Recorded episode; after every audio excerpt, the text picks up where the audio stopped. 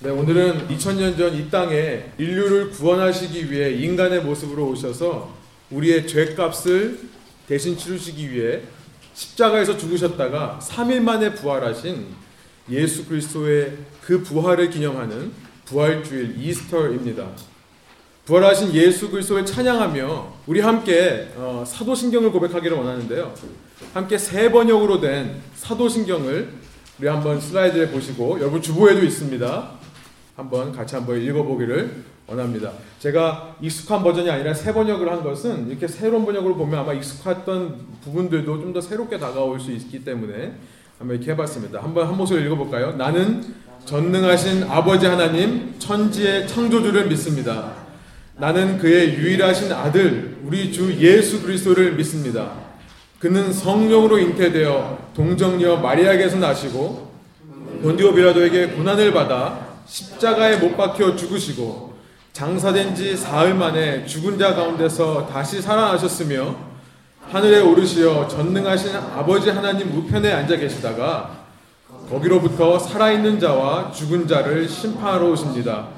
나는 성령을 믿으며 거룩한 공교회와 성도의 교제와 죄를 용서받는 것과 몸의 부활과 영생을 믿습니다.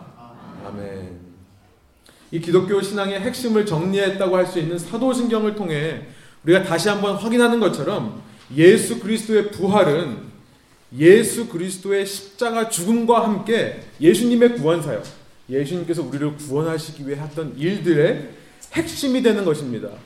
부활은 십자가와 함께 핵심이 되는 것이고 우리 신앙의 근본이 되는 귀한 진리입니다. 예수 그리스도의 십자가의 죽음이 무엇을 상징하는가? 주보에 보시면 속죄라고 되어 있습니다. atonement. 예수 그리스도의 십자가 죽음이 상징하는 것은 속죄를 상징한다고 할 수 있습니다. 속죄란 죄에 대한 대가를 치르는 것을 말합니다. 하나님은 선하시고 공의로우시고 본질상 악인과 함께 할 수 없는 분이시기 때문에 죄인인 우리는 하나님과 함께 할 수 없었습니다. 그러나 하나님께서 스스로 우리의 죄값을 대신 치러 주시고 대신 계산해 주시고 우리를 죄 없다라고 하시는 것. 이것이 속죄이고 이것이 예수 그리스도의 십자가의 의미입니다. 이것을 다른 말로 propitiation이라고 합니다. 이것은 뭐냐면 예수님께서 우리의 모든 죄값을 대신 치르셔서 공의로우시고 선하신 하나님을 만족시켰다라는 뜻이에요. propitiation. 만족시켰다는 것입니다. 그래서 성경은 예수님께서 우리를 위한 화목 제물이 되셨다라고 이 영어 단어를 번역합니다. 마치 노예 시장에서 노예로 살던 사람을 주인이 값을 치르고 사오는 것처럼 예수님은 죄로 인해 죽을 수밖에 없는 그래서 죄의 문제와 사망의 문제에서 헤어나오지 못하는 우리를 위해 자신의 생명을 대신 치르시고 우리를 그 영원한 죄와 사망으로부터 사오신 거죠. 그래서 이것을 다른 말로 이러한 속죄와 propitiation, 화목제물을 다른 말로 redemption, 대속 혹은 구속, 구하고 속하는 것, 구속이라고 합니다. 이것이 십자가의 의미예요. 그러나 죄값을 대신 치러주신 예수님은 3일 후에 다시 살아나셨습니다. 노예된 우리를 값을 치르고 사오신 이유는요. 그런 우리를 고아와 같이 내버려 두시기 위함이 아니었죠. 우리를 그렇게 사오신 이유는 너희가 자유인이 되었으니까 이제 너희 마음대로 살아라. 이 뜻이 아니었습니다. 사오신 이유는 그런 우리와 함께 사시기 위해서 그런 거예요. 그래서 예수님은 무덤에 머물러 계실 수가 없었습니다. 살아나셔서 우리와 함께 사시는 거예요. 이것이 부활의 의미예요. 다른 말로 말하면 union with Christ. 부활의 의미는요. 예수님과 연합하는 것. 이것이 부활의 참 의미가 되는 것입니다. 그렇게 예수님의 부활은 우리 신앙의 믿음의 핵심이고 본질이고 목적이라고도 할 수 있습니다. 우리는 성령 하나님을 통해 지금도 살아계시는 예수님을 만나고 그 예수님과 함께 연합돼 가는 것입니다. 이러한 우리의 연합되어 있는 삶이 십자가와 부활이 목표하고 있는 구원, 참된 구원, 참된 신앙의 본질이라는 거예요. 이것이 이 땅에 하나님의 왕국이 임한다는 것에 참된 의미라는 것입니다. 그래서 우리는 부활주의를 맞아서 이 갈라디아에서 말씀하시는 참 신앙의 의미의 그 중요성을 다시 한번 생각하게 되는 것입니다. 갈라디아서 5장에서는 우리가 그렇게 부활하신 예수님과 연합하는 것을 성령을 따라 행한다라고 표현되어 있죠. 이것이 얼마나 중요한 것이고 이것이 우리의 삶에 하나님의 왕국이 이루어지는 신앙의 본질이며 이것이 참된 부활의 의미, 예수님의 십자가와 부활의 목적이라는 것을 우리가 다시 한번 새길 수 있는 것입니다. 우리 이런 마음을 가지고 우리에게 주시는 오늘 하나님 말씀을 읽기로 하는데요. 일어나실 수 있으시면 일어나셔서 어, 이제 오늘 마지막 시간입니다. 이 성령의 열매를 마무리하는 마지막 시간 22절부터 6장 3절까지 하나님의 말씀을 우리 한 목소리로 여러분과 제가 한 절씩 교독하면서 읽겠습니다. 여러분 먼저 읽으시고 제가 홀수절을 읽고 마지막 절 함께 읽겠습니다. 22절부터 읽겠습니다. 사랑과 희락과 화평과 오래 참음과 자비와 양성과 충성과 온유와 절제니 이 같은 것을 금지할 법이 없느니라 그리스도 예수의 사람들은 육체와 함께 그 정욕과 탐심을 십자가에 못 박았느니라 만일 우리가 성령으로 살면 또한 성령으로 행할지니 헛된 영광을 구하여 서로 노엽게 하거나 서로 투기하지 말지니라. 형제들아 사람이 만일 무슨 범죄한 일이 드러나거든 신령한 너희는 온유한 심정으로 그러한 자를 바로잡고 너 자신을 살펴보아 너도 시험을 받을까 두려워하라. 너희가 짐을 서로 지라. 그리하여 그리스도의 법을 성취하라. 함께 읽겠습니다 만일 누가 아무것도 되지 못하고 된 줄로 생각하면 스스로 속임이라 아멘 앉으셔서 함께 말씀 나누죠 예수님의 부활을 묵상하면서 우리가 다시 한번 마음에 새기기 원하는 것은 이 모든 구원을 가능하게 하신 주체는 사람이 아니라 하나님이라는 사실이에요. 구원의 주체는 하나님이라는 것을 다시 한번 짚고 넘어가길 원합니다. 인간은 누구나 죄의 문제를 가지고 있기 때문에 그 죄의 삭신, 결과인 사망, 이 죽음이라는 문제 앞에서 절망할 수밖에 없는 존재들입니다. 그러나 주님께서 놀랍게도 십자가에서 죽으시고 부활하심을 통해 우리는 이제 그 죄와 죽음의 문제를 넘어서서 하나님께로 가는 길을 발견하게 된 거예요. 이것은 우리의 노력으로 가능한 것이 아니라 오직 하나님의 주권적인 은혜로만 가능하다는 것입니다. 그리고 그 길을 발견하고 우리가 그 길을 함께 걸어갈 수 있는 유일한 근거도요. 그렇게 부활하신 예수님께서 우리와 연합하셔서 그 길을 혼자 가실 수 있음에도 불구하고 굳이 우리와 함께 계시기 원하기 때문에 그래요. 우리와 함께 걸어가기를 원하시는 그 예수님의 사랑 때문에 우리가 이렇게 구원받고 우리가 그 구원을 날마다 이루어가는 것입니다. 그러나 이것이 하나님의 주권이고 예수 그리스도의 주권적인 은혜와 사랑임에도 불구하고 우리가 노력해야 될 부분도 있습니다. 그것은 예수님과 함께 우리도 그 부활의 영광에 동참하고자 함께 고난을 받는 것입니다. 이것이 우리가 노력해야 될 부분이에요.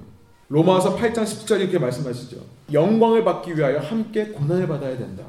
그 부활의 영광에 동참하기 위해 우리는 날마다 우리의 십자가를 지고 예수님을 따라가려는 결단의 노력이 필요하다는 것입니다.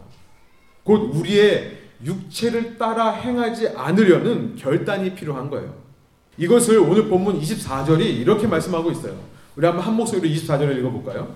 그리스도 예수의 사람들은 육체와 함께 그 정욕과 탐심을 십자가에 못 박았느니라. 하나님께서 물론 구원을 이루시지만 우리가 해야 될 부분입니다. 그런데 이것은 신인 협동설에 대해 말씀하시는 것이 아니에요. 신인 협동설이란 뭐냐면 하나님과 인간이 함께 힘을 합하여 구원을 이루어 간다라는 것이죠. 여러분 24절에 보니까 십자가에 못 박았느니라 라는 이 동사의 시제가 텐스가 여기 주보에 있지만 에오리스트 텐스라는 거예요. 에오리스트 텐스라는 이 그리스의 텐스 시제는요. 어떤 이미 이루어진 사건을 나타낼 때 쓰는 동사입니다. 시제입니다. 지금 뭐라고 말씀하고 있냐면 신자가 예수 그리스도를 믿음으로 당신은 나의 구주입니다라고 고백할 때 그 순간 이미 그 신자의 육체, 이 sinful nature, 죄악된 본성, 이 탐욕과 정욕이 십자가에 못 박아졌다는 거예요. 여러분 이것을 아는 것이 중요합니다. 우리가 못 박아 가는 게 아니라요. 예수님을 구주로 고백할 때 이미 십자가에 못 박힌 거예요. 이미 이루어진 사건을 얘기하는 것입니다. 이것이 누구의 능력이라는 거예요? 이것은 인간의 능력이 아니라 예수 그리스도의 능력이죠. 주님의 십자가와 부활의 능력으로 우리의 육체가 십자가에 못 박히는 거예요. 그래서 신인 협동설은 결코 옳지 않습니다. 단지 십자가에 못 박혔기 때문에 그 육체가 완전히 죽기까지 시간이 걸릴 뿐이에요. 이것이 이 땅에서의 우리의 삶입니다. 완전히 죽어서 이제 내 육체가 완전히 새로운 육체로 부활하기까지 우리는 모두 서서히 죽어가는 거예요. 그래서 십자가에 못 박았다라고 사도 바울이 표현하고 있죠. 한 번에 끝나버리는 참수형이 아니라 그랬으면 얼마나 좋을까요?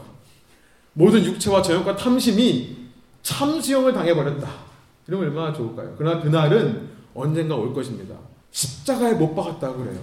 천천히 죽어가는 것입니다. 여러분 이런 이해를 우리가 하고 나면요. 신자에게 있어서 죽음이란 두려움도 절망도 아닌 것을 알게 되는 거예요. 오히려 내 육체가 완전히 죽어서 이 지긋지긋한 육체와의 싸움이 끝나는 그 시간, 육체와의 전쟁이 끝나는 그때, 그래서 나의 이 십자가의 고난이 끝나고 이제 영원히 부활하여 영 하나님의 영광에 동참하는 영광스러운 날이 죽는 날이 되는 거예요. 죽음이란 신자에게 있어서 영광스러운 관문인 것입니다. 이렇듯 부활 신앙을 가지면요. 신자들은 죽음마저 이길 힘을 받습니다. 그렇기 때문에 히브리서 11장 38절에 보니까 이런 사람들은 세상이 감당하지 못한다라고 말씀하고 있어요. 이 땅을 살면서 우리가 할 수 있는 노력이란 무엇이냐면 이미 십자가에 박혀 있는 우리의 육체를 자꾸만 끌어내리려고 하는 헛수고를 하지 않는 것뿐입니다. 이미 못 박아 있는 육체에 그 남아있는 약간의 쾌락을 기쁨인 것처럼 착각하지 않는 거예요. 우리가 할 노력이란 그밖에 없습니다. 그 죽음을 향해 가고 있는 육체로 자랑 삼지 않고요. 그 죽음으로 가고 있는 육체로 만족하지 않으려는 노력일 뿐이에요. 이것을 갈라디아서는 십자가에 못 박, 내 육체를 못 박는 이 노력을 가리켜서 육체와 싸워 이겨서 성령을 따라 행하는 삶이다라고 말씀하시는 겁니다. 순간순간 내 육체 욕심과 반대되는 성령의 생각과 성령의 뜻에 내 자신을 온전히 내어 맡기는 것. 그럴 때 내가 이 땅에서 예수님과 연합하여 이 땅에서부터 하나님의 왕국을 살아갈 수 있는 그 부활 신앙의 참 신비와 감격을 맛볼 수 있는 것입니다. 그래서 24절 바로 다음에 25절이 이렇게 말씀하고 있어요. 우리 한번 한 목소리 25절을 읽을까요? 만일 우리가 성령으로 살면 또한 성령으로 행할지니 우리가 십자가에 우리 육체를 못 받고 나서 사는 삶은 곧 성령을 따라 행하는 삶이다. 라고 말씀하시는 겁니다. 여러분 주목할 것은 뭐냐면 이 25절은요. 의미상 앞서 말했던 16절과 이어진다는 거예요. 16절이 어떻게 시작했었죠? 제가 읽어드릴게요. 내가 이르노니 너희는 성령을 따라 행하라. 그리하면 육체의 욕심을 이루지 아니하리라. 이 말씀을 하시고 나서 이제 우리가 지난 8주 동안 살펴본 것처럼 사도 바울은 육체 일들과 성령의 열매에 대해서 쭉 말씀해 왔던 거예요. 26절까지요. 이 16절과 25절이 이어지는 겁니다. 그런데 여러분 성령을 따라 행하라는 이 25절에 이 동사와 16절에서 말하는 성령을 따라 행한다는 말은요 사실은 다른 말이에요. 앞에서는 16절에서는 성령을 따라 걸으라라는 뜻이었지만 이 25절에서는요, 다른 뜻의 동사를 사용합니다. 그것은 뭐냐면 스토이케오라는 동사예요. 스토이케오라는 것은 배열하다는 뜻입니다. 이것은 어떤 한 가지를 기준으로 해서 그 옆에다가 차례로 놓는 것을 말해요. 배열하는 거죠. 더 나가서 무슨 뜻이 있냐면 따라한다는 뜻이 있습니다. 이것은 군사 용어였어요. 군대가 행진할 때 앞에 서 있는 장교를 따라 그 장교를 바라보고 한 걸음 한 걸음씩 따라가는 것을 말할 때 사용되던 단어입니다. 여러분 16절에서는 수동적인 의미로 성령을 따라 행하라. walk by the spirit. 성령에 의해 걸어가라 라는 수동적인 의미로 사도 바울 썼지만 이제 24절에서 말씀하시는 것처럼 내 육체를 십자가에 못 박아 놓은 신앙인이라면 적극적으로 능동적으로 성령을 바라보고요. 그 성령을 따라 한 걸음 한 걸음 똑같이 따라 행하면서 군대가 행진해 가듯이 그렇게 앞으로 나아가라라는 뜻입니다. 재밌는 것은요, 이 16절과 25절이 어, 서로 대칭 구조를 이루고 있다는 것이 중요합니다. 슬라이드를 보여주시면 카이아즘이라는 말이 있는데요. 카이아즘이라는 것은 대칭 구조예요. 이 유태인의 문학 기법으로서요. 당시 고대 근동 지방과 어, 그리스 문화권에서 흔히 사용되는 말입니다. 성경에 이 카이아즘, 이 대칭 구조가 상당히 많이 나옵니다. 슬라이드를 보여주시면 이것은 A, B, B, A를 말하는 식이에요. A를 말하고 B를 말한 다음에 또 B를 말하고 A를 말하는 식이에요. 그래서 A와 B가 이렇게 크로스가 되는 거죠. 그리스 말에 X자로 생긴 게 카이, 카이라는 거거든요. 카이라는 단어인데 거기서부터 이 카이아즘이라는 말이 나왔습니다. X 모양이라는 거예요. 어, 한 예로 마태복음 23장 12절에 예수님께서 이렇게 말씀하신 것이 있죠. 그러므로 누구든지 자기를 높이는 자는 A예요. 낮아지고 B입니다. 자기를 낮추는 자는 B죠. 높아지리라. A, B, B, A 무슨 말씀인지 아시겠죠? 대표적인 예로 창세기 6장부터 9장에 보면 이런 게 있어요. 한번 보여주세요. 거 한번 보셨는지 모르겠지만 창세기 6장서부터 9장까지는 이 카야즘으로 되어 있습니다.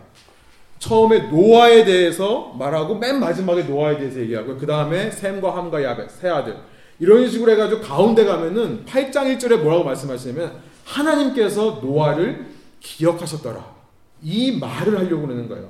이 카야즘 스트럭처를 왜 쓰냐면요. 우선은 구전되던 입에서 입으로 전해지던 문화에서 기억되기 쉽게 한 겁니다. 이해하기 쉽게, 기억하기 쉽게 하는 거예요. 또 하나는 뭐냐면 각각의 이 대칭되는 것들을 강조하고 특별히 가운데 있는 것을 강조하기 위해 이 구조를 씁니다. 오늘 본문 25절과 갈라디아서 5장 16절은요. 의미상 대칭 구조를 이루고 있는 거예요. 성령으로 행한다라는 것을 함께 얘기하고 있고 그 사이에 하나씩 하나씩 이해하고 있는데요. 다음 슬라이드 보여주시겠어요? 이제 이 부분이 좀 더 이해가 잘 돼요. 자, 16절에서 성령을 따라 행하는 삶을 위해 뭐가 필요하냐면 17절에 나오는 성령과 육체의 싸움이 필요하다고 얘기를 했었어요. 그러면서 24절에 보면은 그 육체를 십자가에 못 박은 채로 그냥 내버려두는 우리의 이 노력을 통해 25절 이제 우리는 성령과 연합해 스토이케오 한 걸음 한 걸음 걸어갈 수 있다라고 얘기하는 것입니다. 이것을 강조하기 위해 이런 기법을 쓰는 거예요. 그리고 그 가운데는 육체의 이들과 성령의 열매를 강조해서 대조해서 보여주는 것입니다. 재해석인데 좀 어렵죠. 저는 많이 도움이 되는데 여러분 도움 되시는지 모르겠어요. 중요한 것은요, 이 대칭 구조가 여기서 스탑되지가 않는다는 거예요. 이것이 중요합니다. 육체의 일들에 대한 근본적인 해결책으로 성령의 열매에 대해서 말씀하셨죠. 근데 그 열매는 단지 우리가 육체와의 싸움, 성령과 육체와의 싸움, 혹은 다른 말로 말해서 우리의 육체를 십자가에 못 박으려는, 못 박은 채로 두는 노력, 여기서 끝나는 것이 아니라 더 나아가서 한 개인이 성령을 따라 행하는 삶에서 끝나는 것이 아니라 한 걸음 더 나아갑니다. 그것이 26절이에요. 대칭 구조가 26절까지도 확대되는 거예요. 더 나아가서 6장 1절 2절까지도 확대되는 것입니다. 여러분 주부에 있으면 한번 써보시길 바래요. 26절과 15절이 대칭되고 있는 거예요. 15절이 어떤 말씀이 있었죠? 같이 한번 한 목소리 한번 읽어볼까요? 15절을요. 만일 서로 물고 먹으면 피차 멸망할까 조심하라. 그러면서 그에 대한 대칭으로서 26절에서 이렇게 말씀하십니다. 26절도 한번 한 목소리 읽어볼게요. 헛된 영광을 구하여 서로 노엽게 하거나 서로 투기하지 말지니라.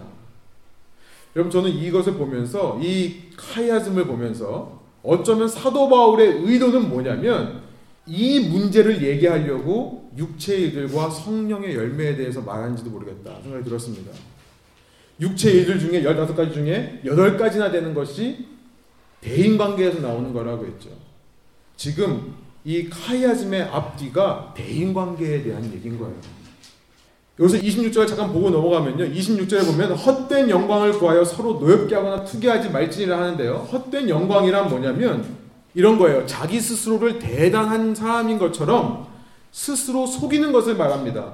그래서 오늘 본문 3절이 그 헛된 영광에 대해서 좀 더 자세하게 설명해 주시는 것 같아요.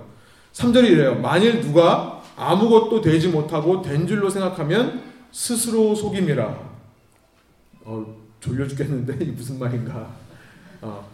우리말 성경으로 보면 좀 더 이해가 돼요. 우리 한 목소리 우리말 성경 한번 읽어볼까요?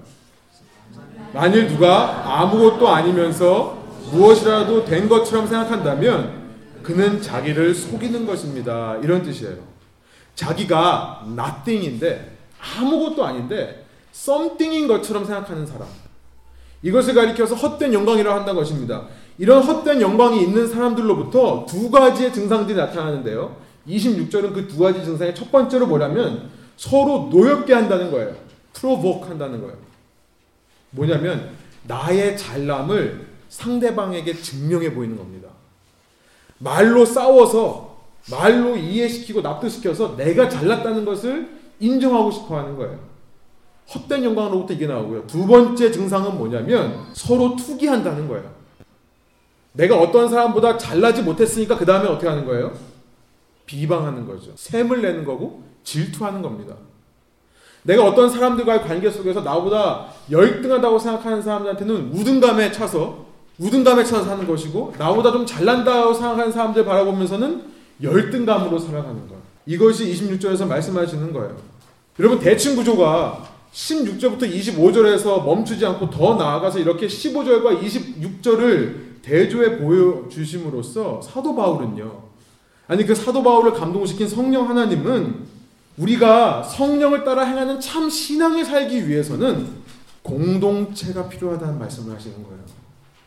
우리가 부활의 신앙을 가지고 예수님과 연합하여서 이 땅에서 썩어져가는 육체를 십자가에 못 박아두고 성령을 따라 행한다는 것은 단지 한 개인의 구원만을 말하는 것이 아니라 더 나아가서 서로에게 다시 말해 공동체의 구원에 관해 말씀하시는 겁니다. 공동체의 삶이 중요하다는 거예요. 우리가 기억해야 될 것은 다음 시간 또 반복해서 말씀드리겠지만 성경에서 말씀하시는 신앙이란 개인의 신앙을 말씀하시는 것이 아닙니다. 성경에서 말씀하시는 신앙이란 공동체의 신앙을 말씀하시는 거예요. 구원을 얘기할 때도 개인의 구원을 말하지만 않고 공동체의 구원에 대해 얘기하는 겁니다. 이것이 중요하다는 거예요. 더 나아가서 사도 바울은요, 성령을 따라 행하는 삶이란 그리스도의 법을 성취하는 삶이다. 라고 오늘 본문 6장 1절부터 2절을 통해 말씀하고 있어요. 우리 한번 한 목소리로 1절을 한번 읽어볼까요?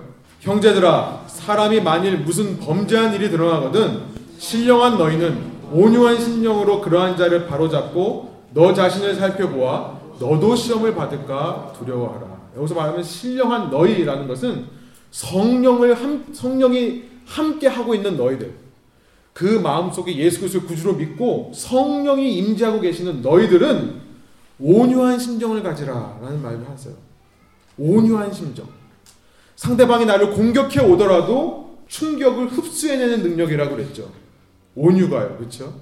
예수님을 닮은 그래서 나의 이 야생 동물을 길들이시지 나의 육적 본성을 길들여가는 것이 온유라고 그랬죠. 그런 온유한 마음으로 참고 인내하고 자비한 마음으로 서로에게 선을 베풀면서 너 자신을 살펴보아 너도 시험을 받을까 두려워하라. 겸손한 마음을 가지라는 것입니다. 내 자신을 썸띵이라고 생각하지 말고 나도 그럴 수 있다. 나도 나띵일 수 있다라는 것을 그 예수의 마음을 품으라는 것입니다. 그럴 때에 2절에 보니까 어떻게 되어 있어요? 너희가 서로 짐을 지을 수 있다고 말씀하시는 겁니다. 너희가 서로 짐을 지어서 그래서 너희 가운데 그리스도의 법이 성취된다는 거예요. 그리스도의 법을 성취하라. 여러분 놀라운 표현이죠. 사도 바울은 이제까지 갈라디아서를 통해 법을 공격해 왔지 않습니까? 율법을 공격해 오지 않았습니까? 근데 이제 와서 또다시 법에 대해 얘기하는 거예요. 여러분 이것은 사도 바울이 또 다른 율법적인 또 다른 종교적인 어떤 형식적인 종교 생활을 제시하는 것입니까? 아니에요. 이것은요. 이 2절의 말씀은 1절과 2절의 말씀은 저는 13절과 14절 특별히 14절의 말씀과 대칭을 이루고 있다고 생각합니다. 앞에서 14절에 어떻게 말씀하셨죠? 한번 슬라이드로 한번 한 목소리 읽어볼까요? 온 율법은 내 이웃 사랑하기를 내 자신같이 하라 하신 한 말씀에서 이루어졌나니 사도 바울은요 이전까지 유태인들의 삶을 인도해왔던 그 율법 그 율법을 대체할 새로운 법을 6장 2절에서 제시하는 건데 그것은 그리스도의 법이라는 거예요. 그 그리스도의 법이 무엇입니까? 예수님께서 잡히시기 전날 밤에 제 아들을 모아놓고 제 아들에게 말씀하셨던 세 계명이죠. 요한복음 13장 34절 35절입니다. 세 계명을 너에게 주노니 서로 사랑하라. 서로 사랑하라. 여러분 성령을 따라 행진하는 삶은요. 성령을 보고 그 성령의 인도하신 대로 줄을 맞춰서 따라가는 이 신자들의 삶이라는 것은 뭐냐면 예수님께서 말씀하신 한 가지의 계명, 이웃을 사랑하는 삶으로 나타나게 되어 있다는 것을 이 대칭 구조가 지금 말하고 있다고 생각하는 것입니다. 곧 공동체가 신앙의 답안이자 비결이자 결론이라는 거예요. 이 모든 성령의 열매를 결론 짓는 것이 공동체에 관한 얘기라는 것입니다. 여러분 잘 생각해 보면 이건 참 맞는 거죠. 우리가 사랑이라는 성령의 열매를 말할 때 우리는 이 사랑이 반드시 공동체를 통해서만 나타남을 잘 알고 있습니다. 그렇죠? 우리가 사랑에 대해서 듣고 나 혼자 있을 때 아 그래 사랑해야지 이건 누구나 다 합니다. 그러나 실제로 내가 사랑의 사람인가 아닌가를 말하는 것은 내가 말하는 게 아니에요. 내 옆 사람이 말하는 거죠. 공동체의 열매입니다. 기쁨도 마찬가지예요. 나는 기쁜데 주위 사람들은 그 기쁨을 알아보지를 못한다면 그것은 기쁨이 아닌 겁니다. 나는 평안이 있다고 하는데 내가 사람들과 평화하지 않다면 그 평화는 진정한 의미에서 평안이 아니라는 것입니다. 말씀드린 대로 샬롬이란 하나님과의 관계 속에서 이웃들에게 나타나는 평화가 샬롬이라고 했습니다. 마찬가지로 오래 참음, 자비, 선함, 신실함과 온유 모두 사람들과의 관계 속에서 사람들을 향해 나타나는 열매라는 거예요. 이러한 모든 성령의 열매의 결론에 해당하는 절제도 마찬가지로 내 삶을 성령께 내어드리는 이 절제 한 개인의 덕목이 아니라 공동체의 덕목이라는 거예요. 그 공동체가 얼마나 하나님의 부르심에 순종하는가의 문제라는 것입니다. 여러분 그래서 하나님은 우리에게 이 신앙을 말씀하시면서 26절에서 끝내지는 않으셨어요. 너희가 그냥 성령을 따라 행하라고만 하고 끝나지는 않으셨어요. 우리에게 신앙을 가르쳐 주시면서 공동체에 대해 말씀하시는 겁니다. 우리가 알고 있는 신앙, 머리로 이해하는 신앙을 실제로 이루어갈 수 있는 방안은 공동체를 통해 가능하자는 거예요. 공동체 속에서 모난 돌들이 서로 부딪혀 깎여 나가고요. 조약돌이 되면 그 조약돌은 골리앗을 이길 힘을 발휘하는 것입니다. 공동체 속에서 철이 철을 깎는다 그러죠. iron sharpens iron. 자문서의 말씀이죠. 철이 철을 깎아가면 성령의 능력이 나타나는 성령의 검이 되는 거예요. 그래서 우리의 신앙을 가만 살펴보면요. 모든 것이 다 공동체의 언어로 되어 있습니다. 우리가 매주일 예배 끝에마다 함께 고백하는 주기도문의 대명사가 무엇입니까? 우리예요. 공동체입니다. 성례라고 하는 세례와 성찬, 전부 공동체 아닙니까? 여러분 세례는 한 개인의 죄 사함을 얘기하는 것이 아니라 그것만 이야기하는 것이 아니라 그 사람이 죄 사함을 통해 그리스도의 몸으로 들어오는 이 공동체 안으로 들어오는 것을 기념하는 예식입니다. 이것이 세례예요. 하나는 공동체 됐음을 기뻐하는 것입니다. 여러분 성찬이란 무엇입니까? 한 개인이 먹고 마시면서 예수님을 기념하는 게 아니죠. 공동체가 함께 모여서 떡을 떼는 거예요. 여러분 지금은 떡을 뗀다고 하니까 이 빵과 포도주 어떤 상징물이 되어 있지만요. 이건 사실 중세 시대의 산물입니다. 여러분 함께 떡을 나누고 잔을 마신다는 것은 식사를 한다는 의미예요. 원래 의미에서는요. 밀이었습니다. 우리는 이것이 밀이 아니죠. 그냥 간식도 아니죠. 당시에는 사람들이 이걸로 한 끼를 때우는 거예요. 그러니까 유태인들이 예수님을 보고 기겁을 하는 거죠. 예수님은 죄인들과 세리들과 함께 식사를 하시는 거예요. 커뮤니언을 하시는 거예요.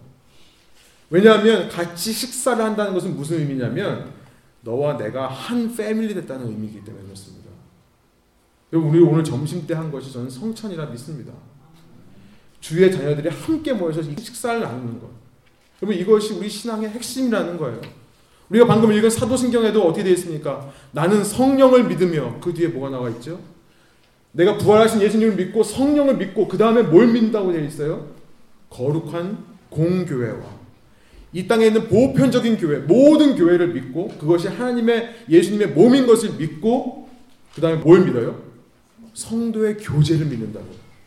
여러분 생각해 보셨어요? 우리가 믿는 것 중에 성도의 교제가 있다는 사실을 아십니까? 다음 시간 말씀드리겠지만 이것이 우리의 구원과 관련이 있다는 사실을 아십니까?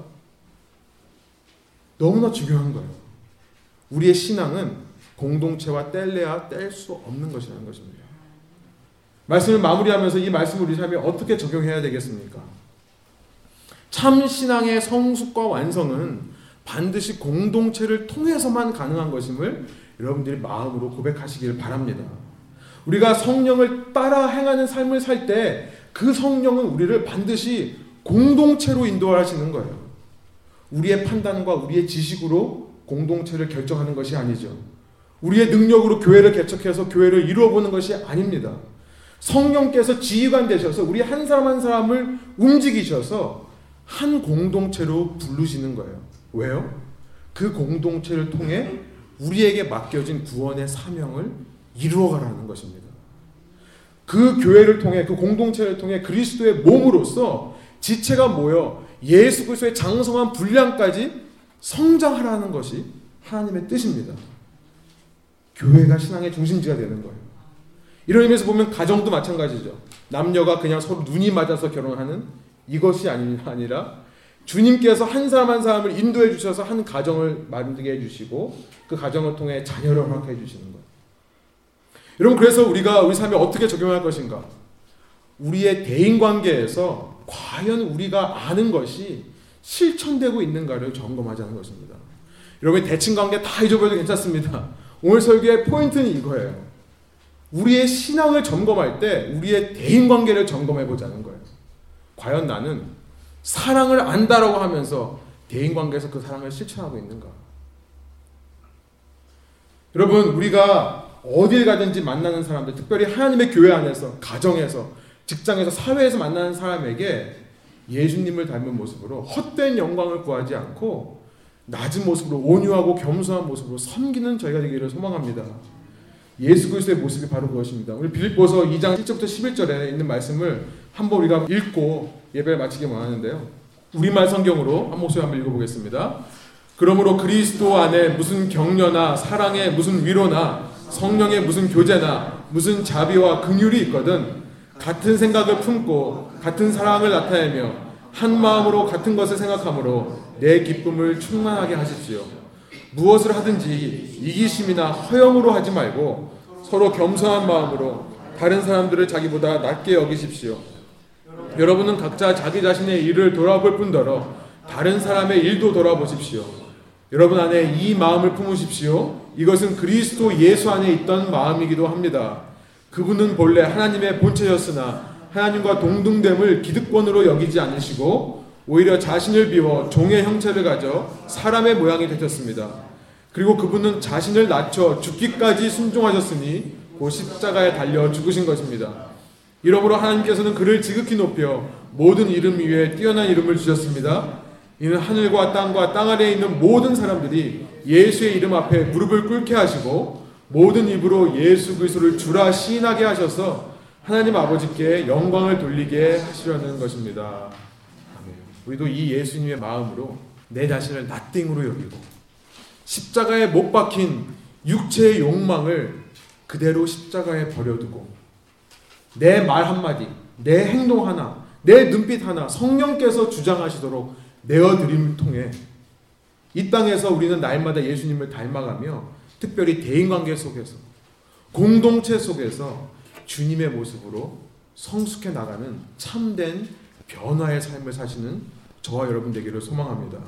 이런 우리 한 사람 한 사람이 모여 이루는 이 교회 공동체 가정을 통해 그래서 그 주님의 부활의 영광의 빛이 그 소망이 죽음뿐인 어두운 세상 속으로 흘러가게 되기를 간절히 소원합니다. 함께 기도하시겠습니다.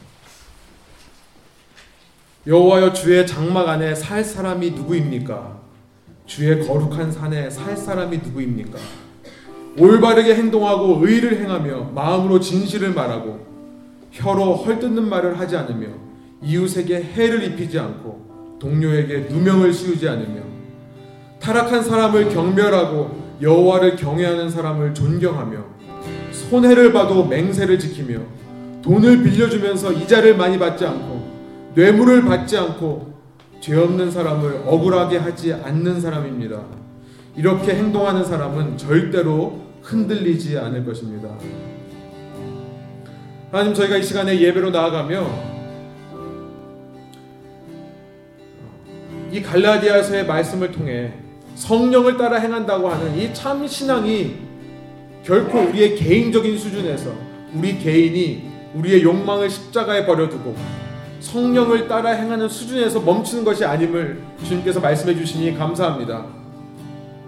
주님께서 한 걸음 더 나아가 그렇게 우리의 욕망을 십자가에 못 박은 사람들이 그렇게 예수의 예수 그리스도 안에서 성령을 따라 행하는 사람들이 함께 모여 구원을 이루어가는 것이라 말씀해 주시니 감사합니다. 그리고 주님 우리에게 이렇게 귀하고 아름다운 교회와 공동체와 가정을 허락해 주시니 감사합니다. 예수님의 부활하신 이 날을 기념하며 다시 한번 저희 마음속에 부활하신 예수님과 연합하여 내 옆에 있는 사람을 내 배우자를 우리 사랑하는 레분교회 형제 자매들을 주님의 마음으로 대할 수 있는 참된 신앙의 성숙을 이뤄가는 저희를 낼 수 있도록 인도하여 주십시오. 그래서 주님께서 우리 개인을 보실 때만 기뻐하시는 것이 아니라 우리 개인이 모여서 이루는 이 교회 공동체와 가정을 바라보실 때 너무나 기뻐하시고 당신의 죽음이 결코 헛된 것이 아니었음을 날마다 기뻐하며 축하할 수 있는 그래서 하늘 잔치가 우리 교회로 인해 우리의 가정으로 인해 우리의 대인 관계로 인해 계속해서 열리게 되는 참된 복된 삶을 저희가 살 수 있도록 주께서 인도하여 주십시오. 주님 이제 저희가 다시 저의 삶의 자리로 돌아가며 머리로 아는 것만이 신앙이라고 말하지 않겠습니다. 우리의 행위로 이웃에게 우리의 신앙을 증명해 보이는 한 사람 한 사람 될 수 있도록 성령께서 인도하시고 지키시고 힘을 공급하여 주십시오. 감사와 찬양을 주께 올려드리며 이 모든 말씀 예수 그리스도의 이름으로 기도합니다.